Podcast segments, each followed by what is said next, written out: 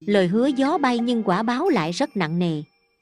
Lời hứa gió bay ám chỉ cho thói gian trá của người đời, đôi khi chỉ vì được việc cho mình mà thề thốt, hứa nhăn hứa cuội cho xong rồi để đó chẳng làm.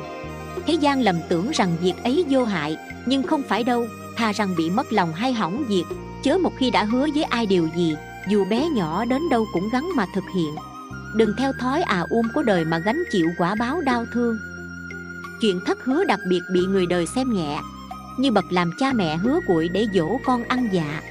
Khi nó nín khóc rồi thường quên ngay lời hứa hảo của mình.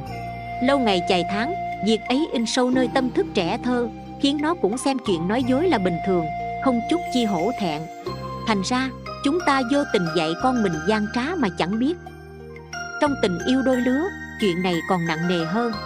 Vì để thỏa mãn dục vọng và thói trăng hoa người ta buông ra vô số lời hứa hẹn đến lúc đạt được mục đích rồi thì quất ngựa truy phong. Kẻ lường gạt nhẫn nhơ khoe chiến tích mà chẳng biết rằng, tuy lời hứa theo gió bay đi, nhưng quả báo còn lơ lửng treo ở đó. Lại vì phạm tà dâm cùng gian trá nên ngay trong đời này sẽ chịu quả báo rất nặng nề. Cả quãng đời còn lại nếu chẳng long đong nghèo túng ắt cũng bệnh tật lâm thân. Bạn cần hết sức cẩn trọng, chớ bao giờ hứa hẹn hay buông những lời thề gian trá. Những câu chuyện sau đây là lời cảnh tỉnh vô cùng đáng kinh sợ theo nhân quả báo ứng hiện đời tập 5, Ni sư hạnh đoan dịch Chuyện xảy ra hơn 30 năm trước ở Đài Loan. Do thời ấy nghèo nên nhiều người chở hàng đi bán rong. Lần nọ, có một anh bán giải chở hàng vào thôn Các phụ nữ liền bu đến xem. Họ cầm giải truyền tay nhau cùng xem rồi luân phiên bình phẩm Nhưng không ai mua. Người bán thấy vậy bèn thu giải về. Thế nhưng khi kiểm hàng Người bán phát hiện bị mất một sấp giải. Lúc này ai cũng nói mình không có lấy trong đám phụ nữ có một chị không những hung hăng xác định mình không lấy mà còn thề độc như sau tôi mà có lấy giải thì sau này sẽ bị xe tông chết. Sau đó chị ta chuyển đến kim môn sống. Một ngày nọ chị đang ngồi trong nhà thì một chiếc xe tải bị đứt thắng, đâm thẳng vào nhà và tông chết chị. Khi tin này truyền ra, mọi người ai cũng bàn tán xôn xao, cho đây là nhân quả báo ứng đáng sợ vô cùng. Trong niệm phật thập yếu, ngài thiền tâm kể một vị bác sĩ bên pháp tuổi trẻ quá vợ, buồn lòng đến miền quê du ngoạn để giải khuây. Nhưng khi ngủ ở nhà người thợ rèn, thấy cô gái con gia chủ có sắc đẹp mới tỏ thật chuyện mình, xin cưới cô này làm vợ và được chấp thuận.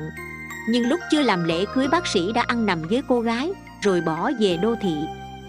Người thợ rèn thấy con gái bụng ngày một lớn, chàng sở khanh tuyệt tích như cánh chim hồng, nghĩ mình nhà nghèo thế yếu không thể kiện thưa tức giận quá mỗi buổi chiều cầm búa đập vào tấm sắt kêu gọi tên vị bác sĩ, đòi đánh bể đầu để tiết bớt niềm phẫn hận. Nhưng ở đô thành cứ vào 5 giờ chiều, vị bác sĩ nọ bỗng ôm đầu rên la, chữa trị đủ cách vẫn không khỏi.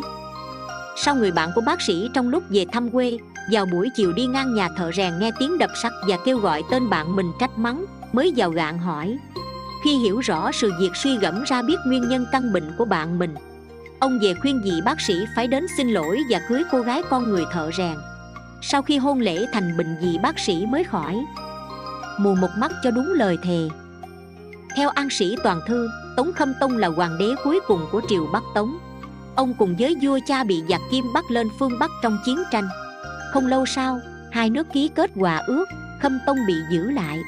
Hoàng thái hậu hiển nhân sắp về nam, vua cầm tay khóc mà nói, nếu con được về nam chỉ mong được phong làm chủ cung thái ất là đủ rồi, chẳng dám cầu gì hơn. Ý ông muốn bảo mẹ nhắn với em rằng mình không hề muốn giành lại ngôi vua. Khi ấy, thái hậu liền thề với vua, nếu ta về rồi mà sau này không đón con thì mắt ta sẽ bị mù. Đến khi thái hậu về cung rồi, em trai ông là tống cao tông lại hoàn toàn không có ý tìm cách đón ông về cung. Thái hậu buồn lòng nhưng lại lặng thinh không dám mạnh dạn nói ra. Chẳng bao lâu sau thái hậu liền bị mù mắt thầy thuốc khắp nơi không ai chữa khỏi. Về sau có một đạo sĩ vào cung, dùng kim vàng khêu vào mắt trái liền sáng. Thái hậu mừng lắm, xin chữa luôn mắt bên phải. Đạo sĩ nói, thái hậu nhìn một mắt thôi, còn một mắt phải giữ cho đúng lời thề. Thái hậu nghe nói kinh sợ, liền đứng dậy cảm tạ thì đạo sĩ đã đi mất rồi. Chu an sĩ tiên sinh bảo, xem nhẹ lời hứa ắt sẽ bị người oán trách, xem nhẹ lời thề ắt phải bị trời trách phạt hoàng thái hậu hiển nhân không giữ được như lời, không phải phụ lời hứa, mà vì tình thế ép buộc. Nhưng dí như lúc ấy hoàng thái hậu đau đớn khóc lóc trước mặt tống cao tông để thỉnh cầu, cho dù ý vua nhất quyết không thay đổi, thì thái hậu cũng có thể xem như không phụ lời thề. Chỉ là bà ta không làm được như thế, nên việc chịu mù một mắt cho đúng lời thề biết đâu lại chẳng là đã xét cái tình của bà rồi mới trách tội như vậy. Tác giả tuệ tâm. Câu chuyện đến đây là hết. Cảm ơn các bạn đã chú ý theo dõi nhớ follow kênh mình để được nghe những câu chuyện phật giáo ý nghĩa mỗi ngày nhé.